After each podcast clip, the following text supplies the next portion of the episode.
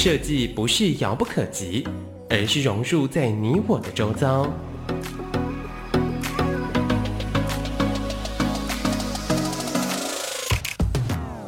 设计台湾，带您认识当代最具代表性的设计。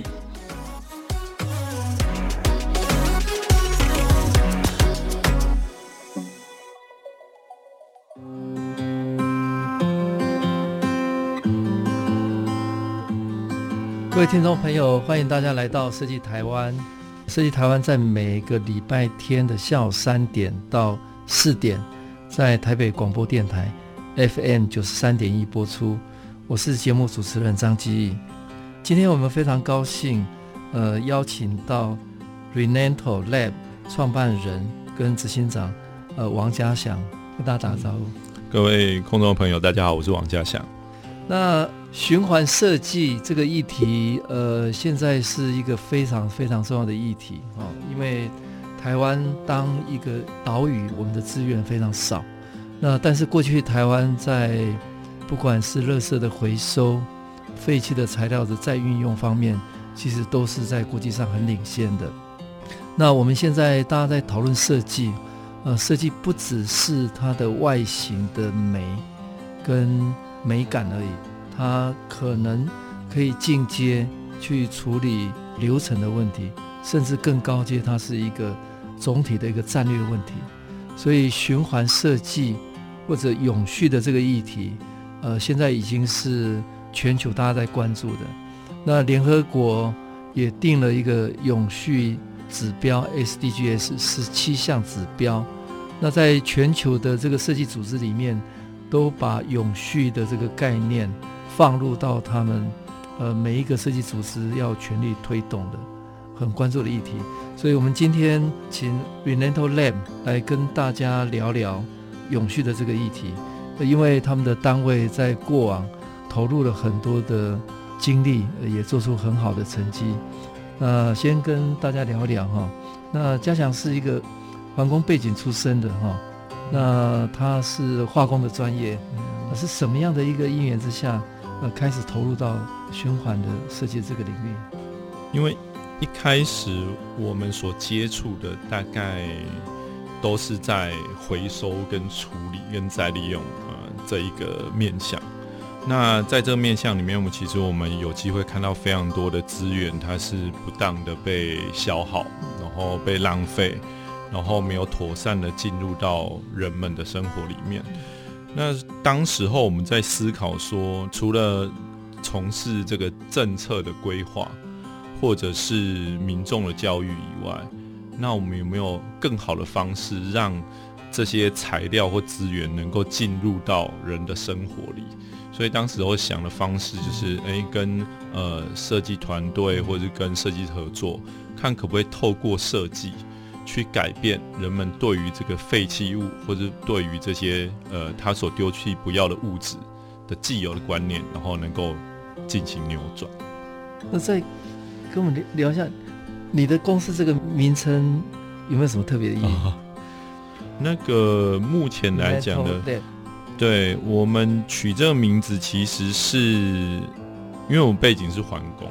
所以呃，基本上我们主要是希望说材料能够找到它应该去的地方，跟帮它创造价值。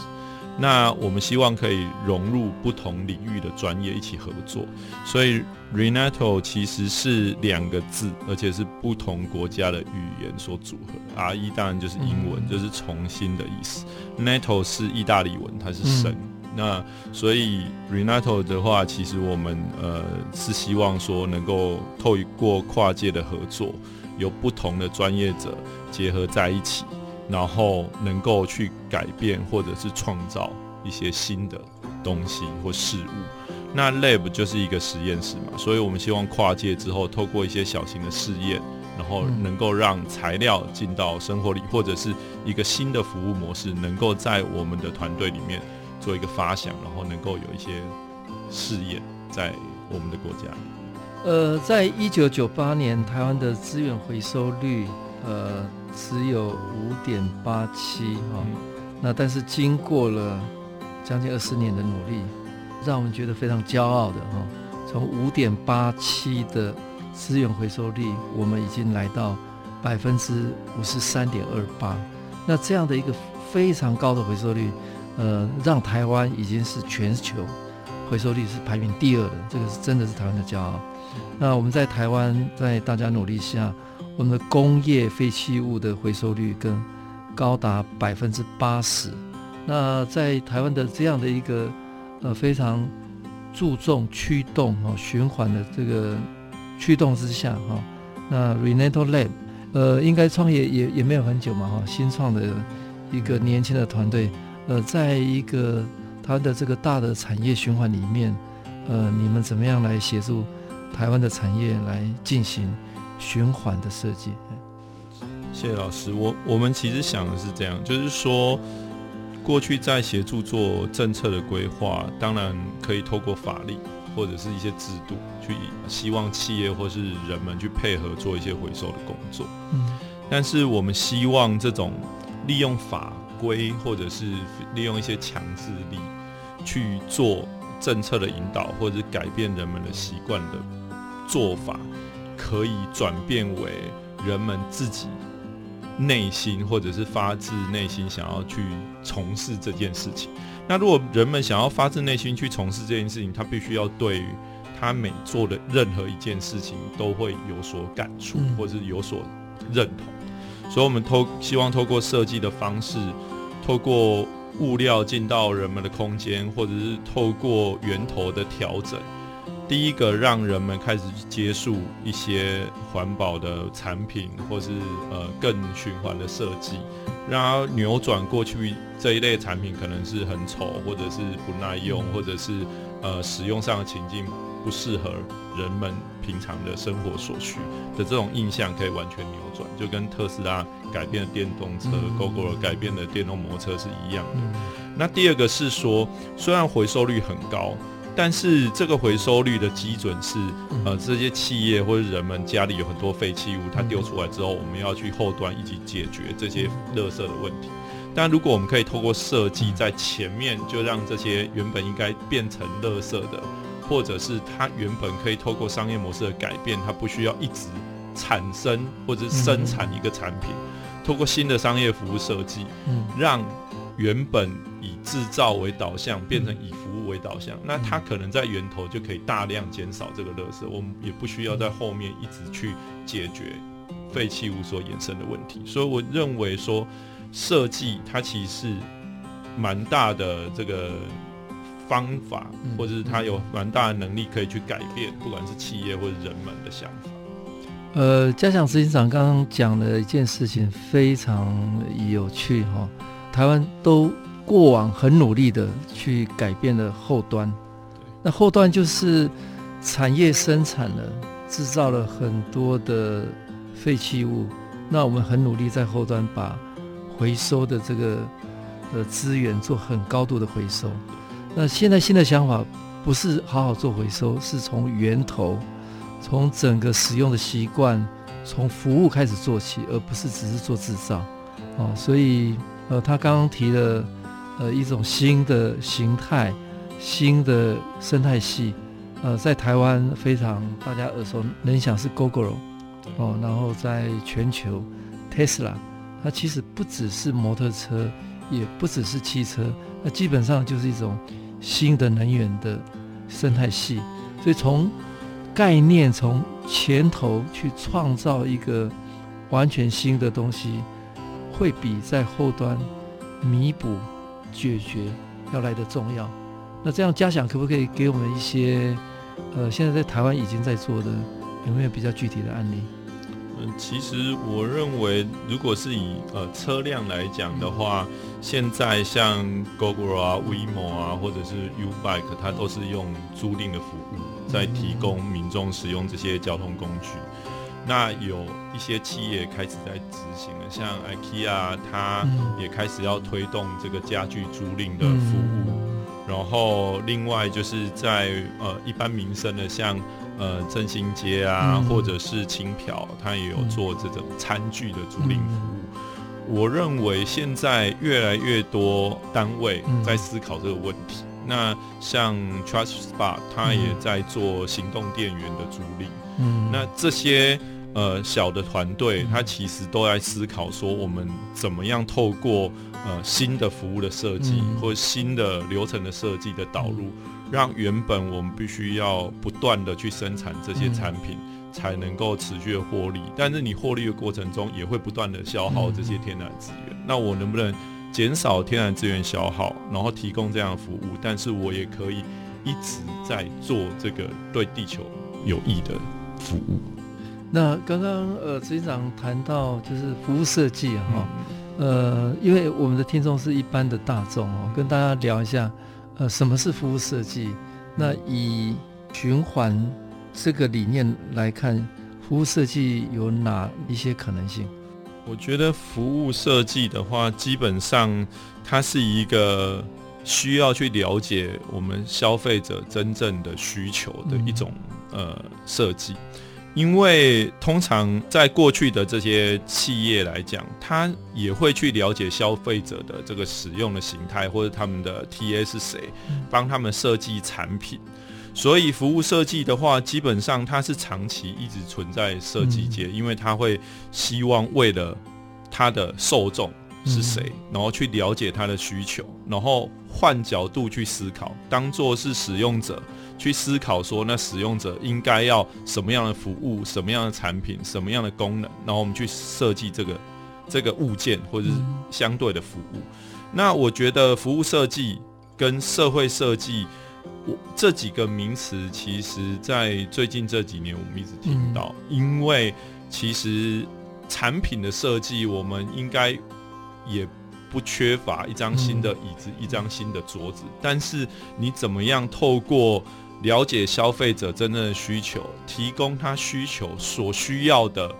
不一定是物件了，嗯，它可能是一个服务。了解他所需要的服务，我们尽量去满足他的服务。我认为这是一个未来的趋势。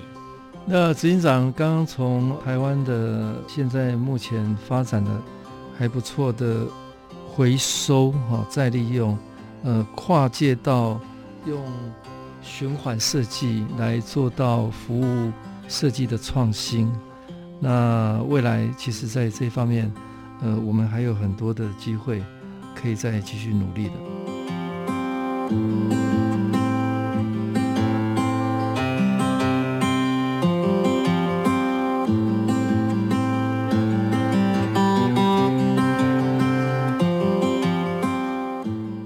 各位听众朋友，大家好，欢迎大家来到设计台湾。我们每个礼拜天下午三点到四点，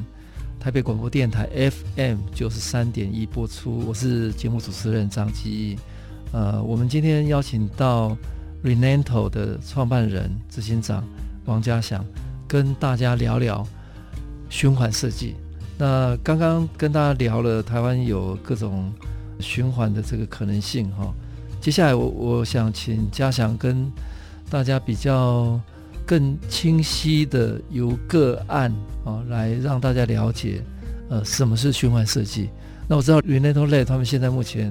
各种执行的方案也也有很多，呃，有的是跟比较大的企业合作，有的是跟台湾比较生活面的这种企业也有合作。那在你们公司过去的案例有哪些是利用循环设计？来做一些流程，或者做出一个不一样的一个作品。其实循环设计，我们的专案主要并不是针对于我们去设计一个产品，当然这个里面也有这种类似的案子啊。那我们先从我们的，我先选几个跟民众可能比较接近的这种生活上面会接触上面的这个公司跟他们产品这边来。进行分享。第一个就是宏碁电脑，就是 Acer。那 Acer 部分的话呢，其实当初 Acer 在思考，它怎么样让它的材料能够透过循环，能够进到它的新的产品里面。那这件事情在技术上，呃，它必须要串联非常多的企业，包括了民众怎么愿意把笔电交出来。嗯，那交出来之后。透过哪一个收集系统把笔电收集起来？那谁可以帮他把他需要的材料透过分解再制之后，再回到他的电脑里面？所以当时候我们在思考这个这个专案的时候，第一个我们在想的情形就是，那民众可不可以透过跟他生活最接近，而且点数最多的，例如超商，嗯，来进行回收。因为 Seven 如果以它的维修点，可能全台湾只有十几到二十个，那民众没办法触及这么多的点，所以我们就呃协助串联了 Seven Eleven，那由 Seven Eleven 来帮 Acer 去做回收这个工作。那回收是需要费用的，嗯，因为它必须要运输的成本。那这个运输成本要怎么来？那我们透过这个回收之后，它的材料的价格去支应整个回收系统的运作。那呃，民众当然他交出这个笔电的时候，他们第一个会有对价上的关系，他觉得说，诶，他一开笔电那。平白无故捐出来，那他到底可以帮这个社会做什么事情？所以这个专案又串联了思亲儿基金会，民众捐了笔电，那我们把这些所有的这个运输的成本跟所有的需要处理的成本 cover 完之后，我们把大部分钱捐给思亲的基金会，去照顾这些需要被关注的思亲儿。最后呢，我们再透过回收处理系统，把他们所需要的材料，包括电池。再做成新的产品的电池材料，再透过国外的电池厂把它做成真正的笔电可以用的电池，再回到它的笔电里面，所以就变成这个循环是被设计过，而且每一个环节以及它如何可以真正的运作，都是被妥善的思考。那另外一个案例就是茶子堂，那茶子堂呢，它希望可以透过设计，让他们的包装。可以更加的永续，然后对环境冲击最少。那一般我们可能只是想说，诶，一般的企业想说，那我有一个包装，我就是针对这个包装去做改变而已。那茶子堂想要做的是，他希望他全集团里面所有的产品都可以有一个循环设计的指引。那未来他在挑选材料以及做设计的时候，他必须要有一个 guideline。这样，他在每一支新的产品或是新的物件推出的时候，他就有一个 guideline，让他在选择材料上面不会有偏颇或失焦，或者是找出一个对环境冲击比较大的这个物件。所以当时候我们就帮他设计了针对于茶籽堂整个集团的这个未来在选择材料以及现有材料上面的一些材料选择的原则。以及呢，在设计上面需要考量的这个重点，所以它会有一个呃材料决策树，以及它在设计上面所需要考量的东西。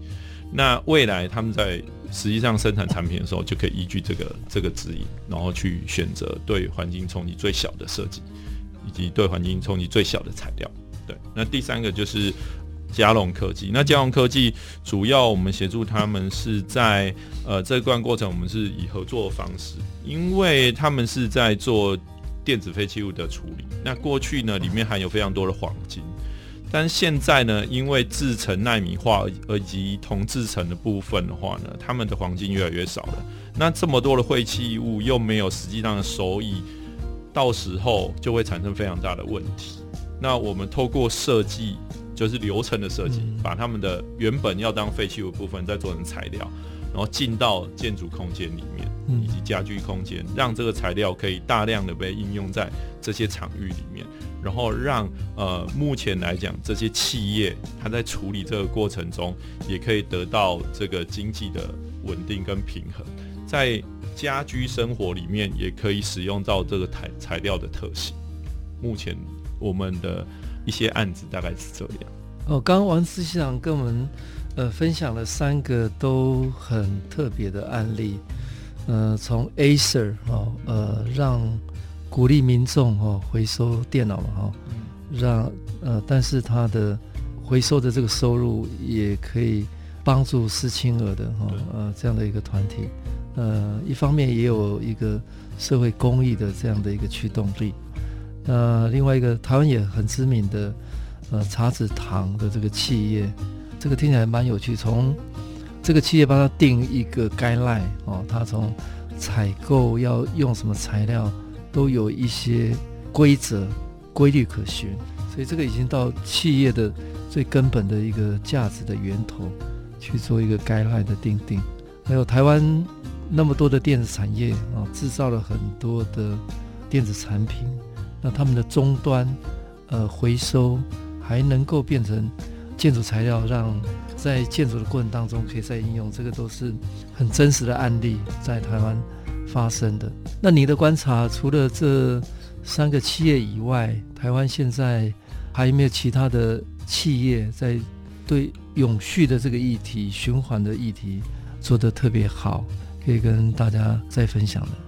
其实现在台湾越来越多企业去关注这个这个题目了。其实如果像一般的生活用品，我们知道的还有欧莱德，它长期都一直都在做，然后绿藤生机它也在做。对于永续相关的，那如果说比较大型的企业，像呃阿素斯啊、Acer 这种电子产业，台达电这种指标型的企业，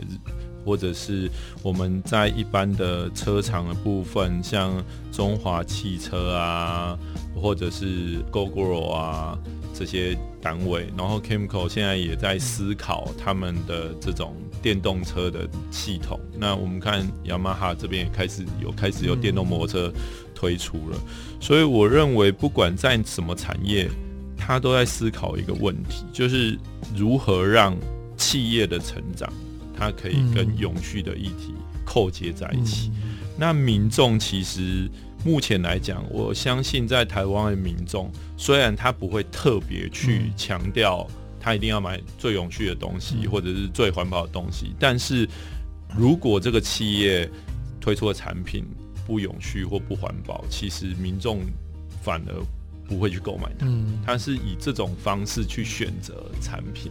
那并不会针对于说，诶，做的特别突出的企业，它。特别去购买，那我们观察到是因为，如果你要让消费者愿意去买你的产品，你还是要符合它的功能性，因为功能性最重要嘛。如果他买了基本的，对基本一定要搭成。对，那我们不能用这种传道的方式去告诉他说我产品多环保这样来做。那时尚产业做很多啊，Nike 啊、艾迪达，很多用回收材料、海洋废弃物来做这些东西。我相信这应该是一个趋势，而且是国际发展的方向。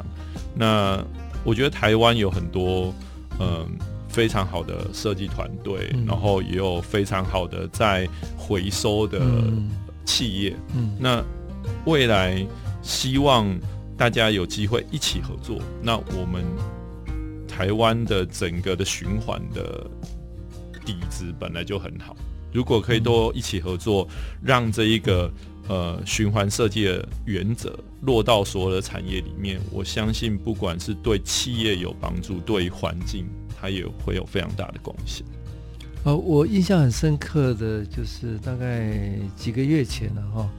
呃，王执行长跟我都有机会去高雄，呃，参加了一个呃循环的经济的一个论坛，国际论坛了哈。那也就是说，台湾现在在高度制造、追求经济成长的过程里面，也另外一方面也在追求永续环境的呃能够平衡的这个议题哦，所以我印象很深刻。那一天有很多国际的专家，那台湾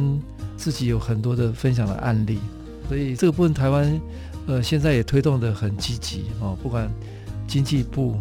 环保署哦，然后很多的。国家大型的企业，或者设计师、教育工作者，各方面的，大家都在想，呃，是不是可以跨界合作哦，能够让呃循环的这个议题，呃，在台湾未来可以推得更好。那我想，呃，台湾未来在这一方面有很好的机会。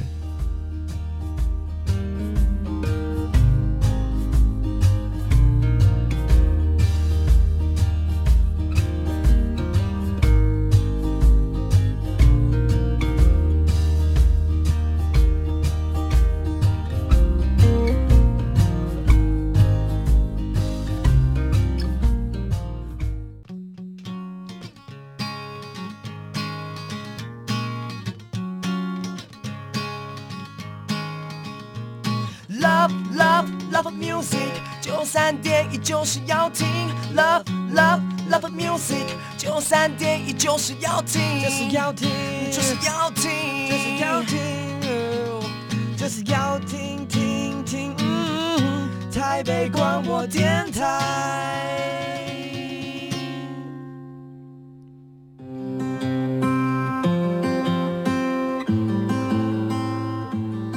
欢迎各位听众来到世纪台湾，每个礼拜天下午三点到四点，台北广播电台 FM 九十三点一，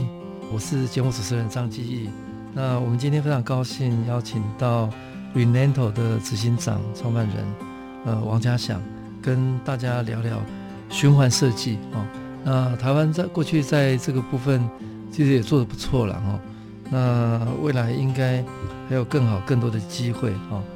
那台湾创意设计中心，呃，未来的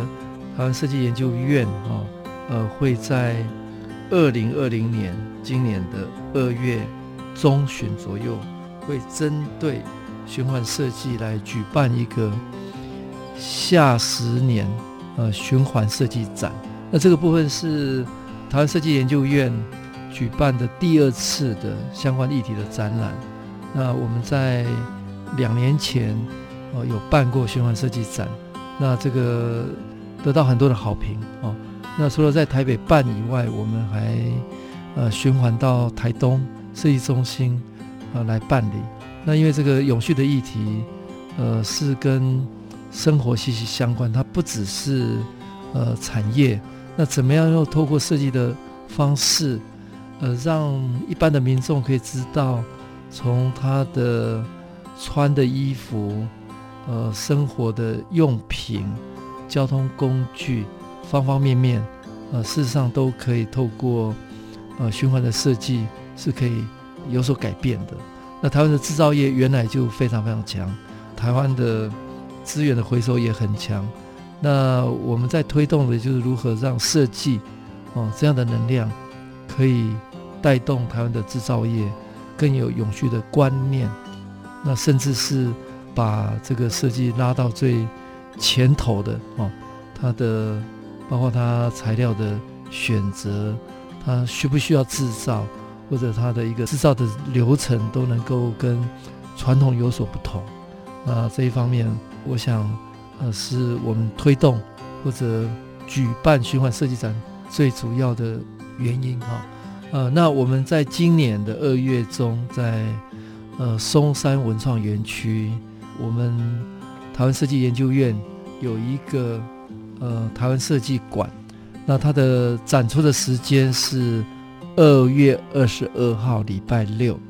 到六月十四号，呃，展期非常非常长，呃，总共有一百一十四天，欢迎大家来参观跟体验。那这一档的展览就是我们邀请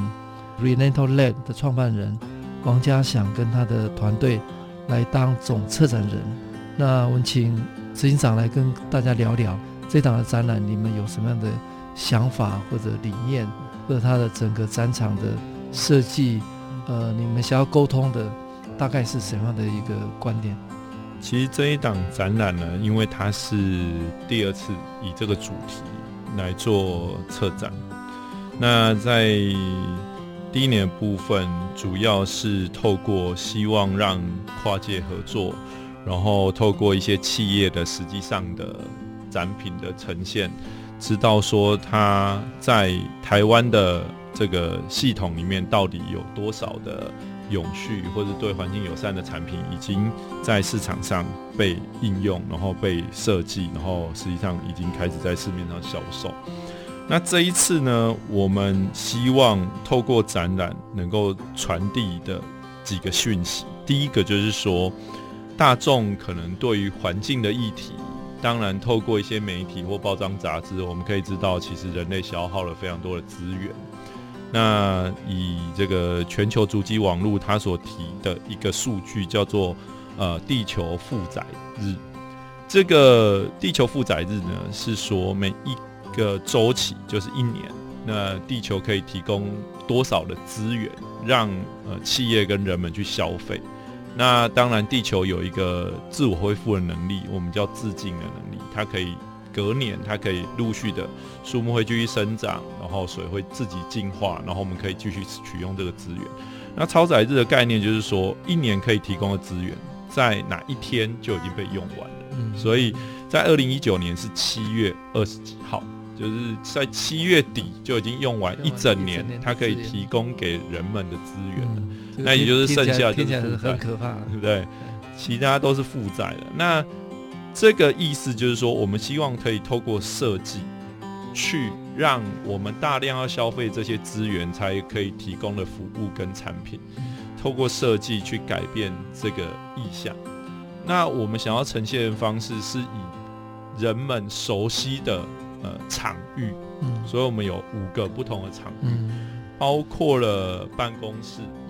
然后在吃饭的时候的餐桌，嗯然后以及他的住家。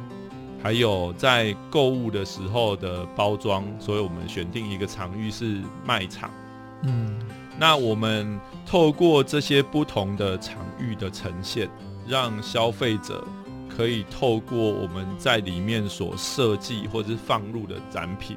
还有它背后的文字跟概念，我们可以知道说，在不同的产业里面。它是怎么样让资源进入之后消耗之后，它是怎么废弃的？嗯，那它资源消耗的程度是怎样，以及它实际上怎么透过整个生命周期的盘查，了解说它在每一个环节里面，它到底造成多大的影响？那设计师跟企业怎么去回应跟解决这个问题？嗯，所以我们在展览里面也会提出一些问题。让设计师在看展的时候，或者让企业在看展的时候，透过这些数据跟展品的呈现，跟它背后的故事，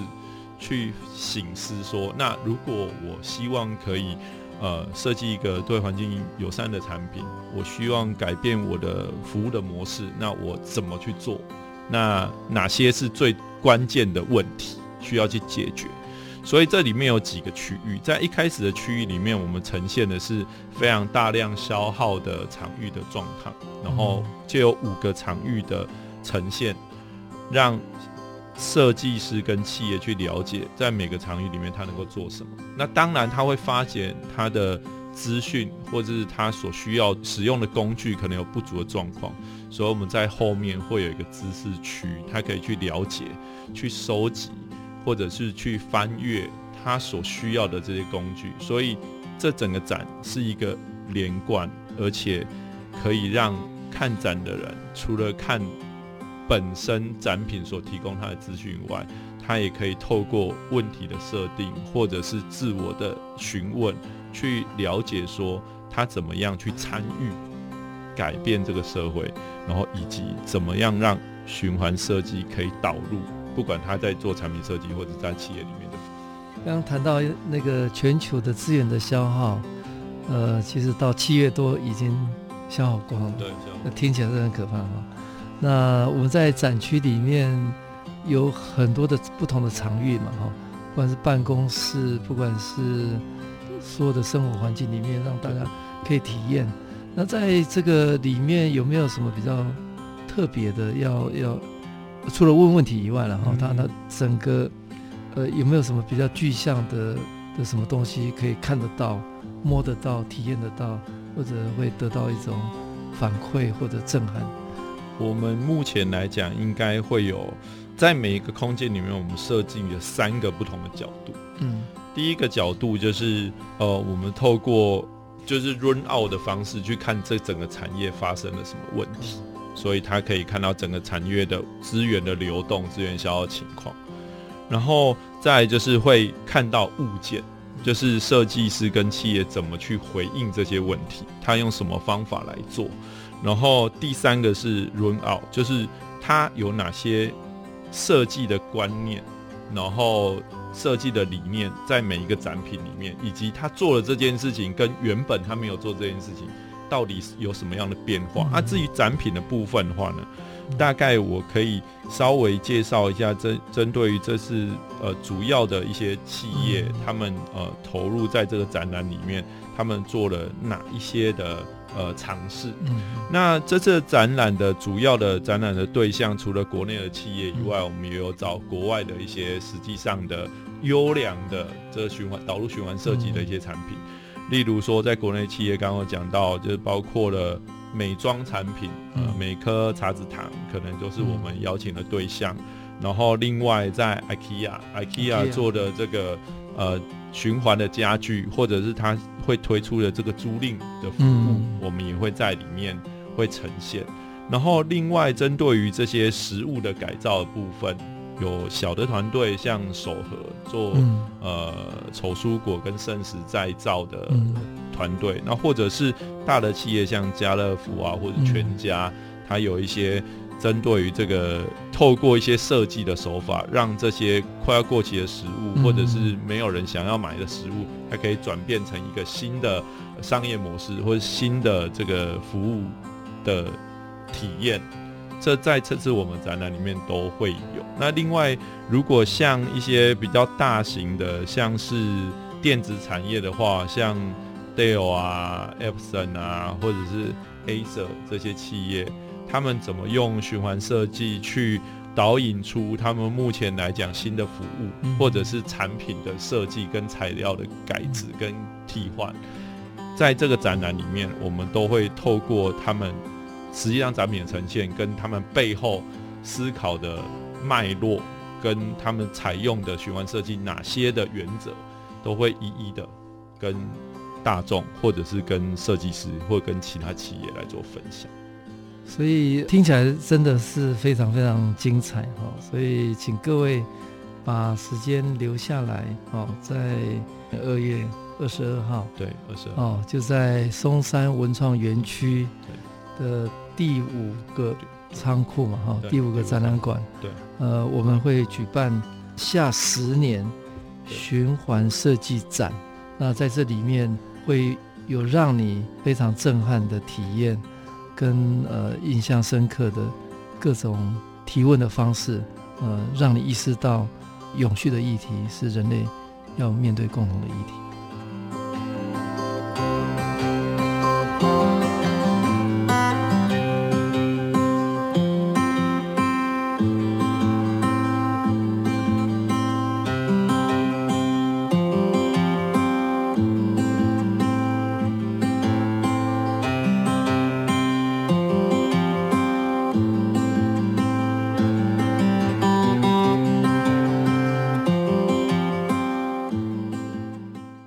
众朋友，大家好，欢迎来到设计台湾。每个礼拜天下午三点到四点，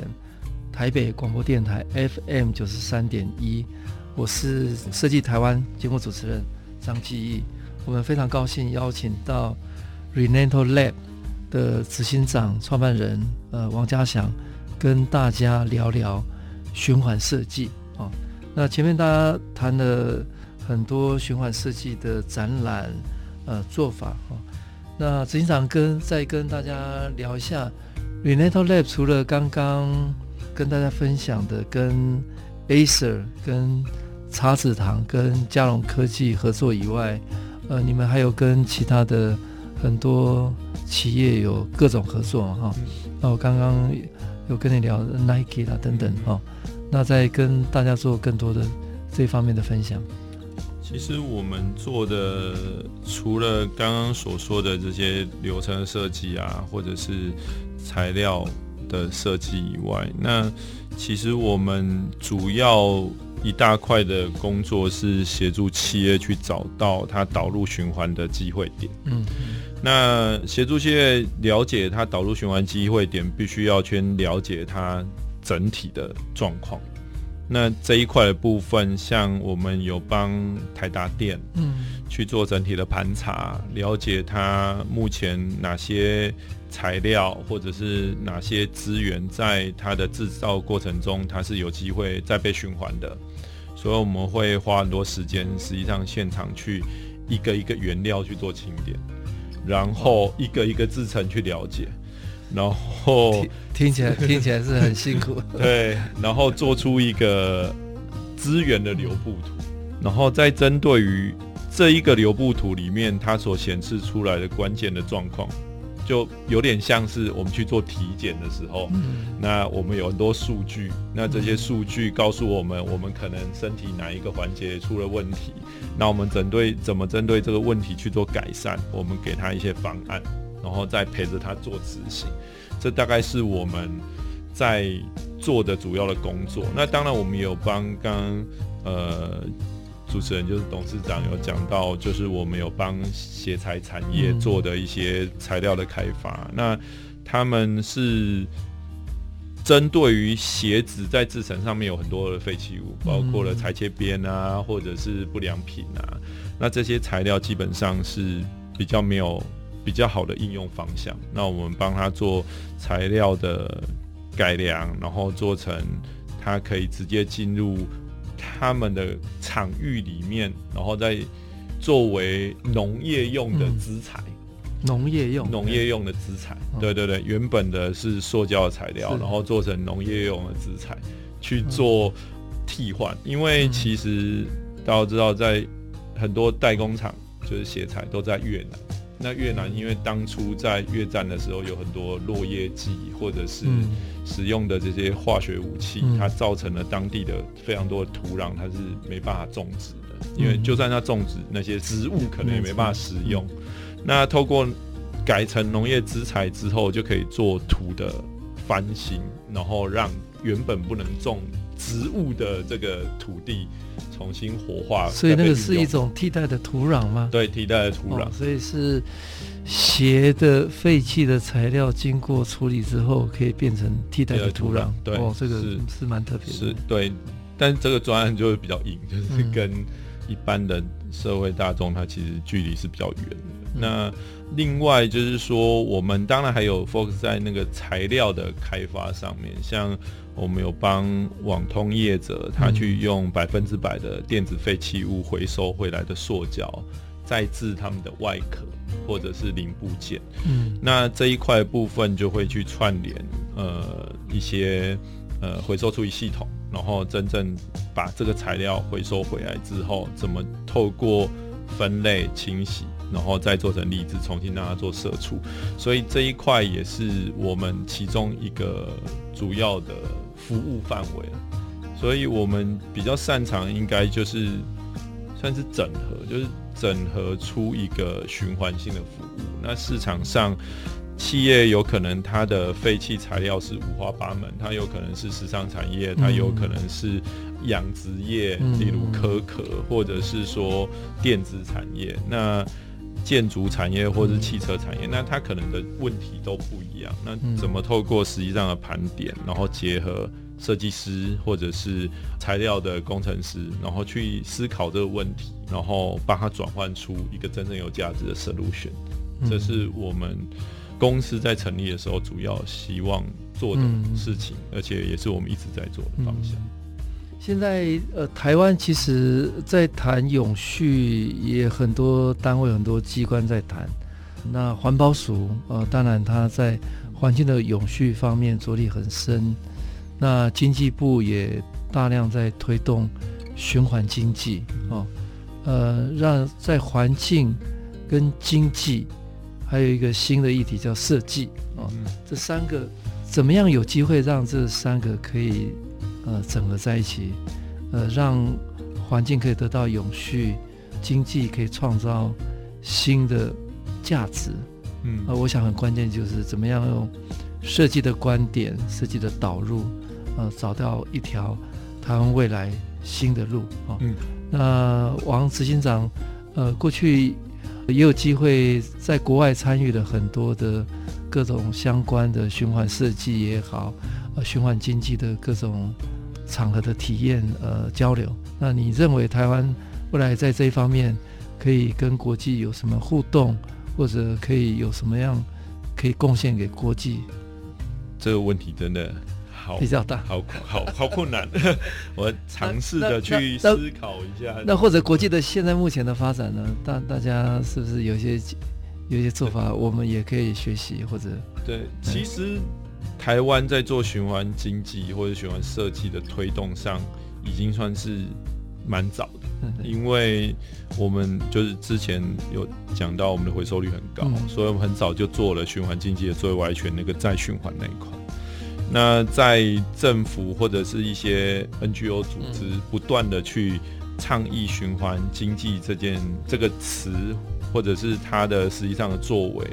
让台湾，我想在循环经济或者是在循环设计的起头都是蛮早的，因为最近我们在跟日本团队讨论的时候，他们其实也才开始要做循环经济跟循环设计。这一个主题而已，嗯，所以其实我们是蛮早在做这件事情。那当然，欧洲可能比我们更早。嗯，欧洲。嗯，对，在提倡这个循环设计跟循环经济，但是我觉得我们是有优势的，也不是因为我们是台湾人，所以我们自己在那边自己讲说我们有优势。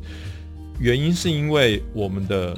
制造业嗯。很强。很强嗯，那我们的设计师跟制造业的连接也很紧密。嗯，对，因为在国外他们可能制造业很少。嗯，所以他们设计师可能他设计完了，他可能制造的单位是在中国。嗯，或者其他的国家，有可能在台湾嗯，但是我们可以透过设计跟制造业的结合。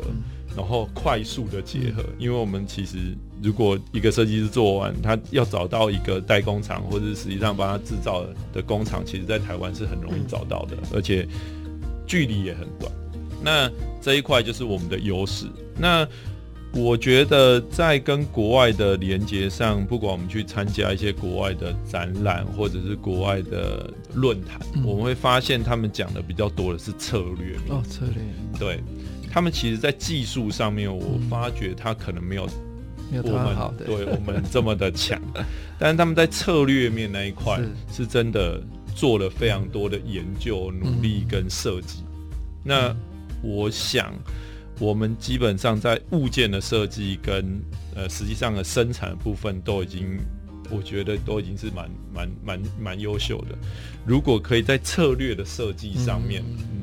导入更多的。呃，专业者，嗯，然后跟企业结合，我相信可以让我们在循环设计或者循环经济这个产业能够发展的更加的快速，嗯，对，因为我觉得策略这一块现在策略那一方面可能牵动呃，大概不管是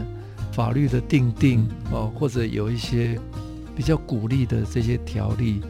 呃，让更多的设计师跟产业可以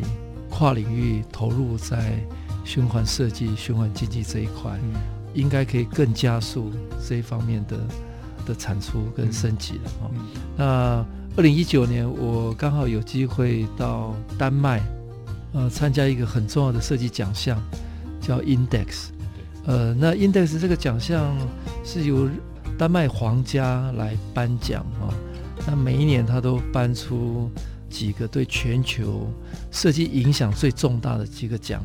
那呃，去年这个颁奖可以看得出来，呃，基本上就就是已经是颁给对全球世界未来具有重大观念上影响的这一些设计。那其中有一个呃是那个服装设计师利用呃生物科学的一个染布的技术来做这种呃染料的处理。那另外有一个是化工哦，可以把空气里面的什么碳的材料，把它制造成为人工肉，好像是这样。另外有个案子也是很特别的，是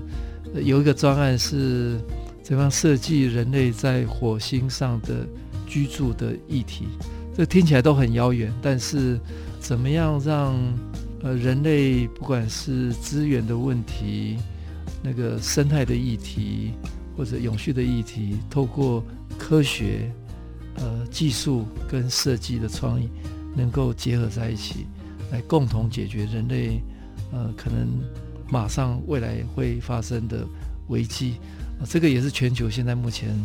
大家也都在思考的议题。好，那最后看，呃，王执行长对台湾。呃年轻人哦，呃尤其是年年轻的创业者，呃有没有什么样的一个鼓励想法？你是学化工哦，但这几年你也看到，呃台湾在设计的这个面向上开始百花齐放哦。那透过跨领域的合作哦，那产业、公部门、呃民间都意识到，呃设计是有机会来带动改变。那这个部分看，呃王执行长有没有给大家一个建议？我觉得以前我听到跨界这件事情，蛮久以前，我会觉得其实它比较像是一个口号。但是近几年，我觉得跨界这件事情，它是确实慢慢的有在发生，而且是突然很快速的发生。因为我发现，可能我们面临这个世界，它比以前更加的复杂。所有的东西，不管是产品，也越来越复杂。然后，所有的我们所使用的东西跟新的服务太多元了。所以。已经不是单一的团队或者是一个人可以解决这么多复杂的问题，尤其是刚刚呃主持人所谈论的那些得奖的产品，我觉得哇，如果一个设计师也要懂这个材料怎么变什么，他真的有点困难，因为其实我们在团队里面，有时候我们在沟通的时候，不同领域的专业者在讨论，其实。别人是听不懂我在讲什么，我也听不懂他在讲什么。对，如果是纯设计，他可能对于材料或者是化工，其实他并不是那么的了解。那我对设计可能也不是那么清楚。那我觉得，如果是在创业的过程中，热忱是很重要的。对，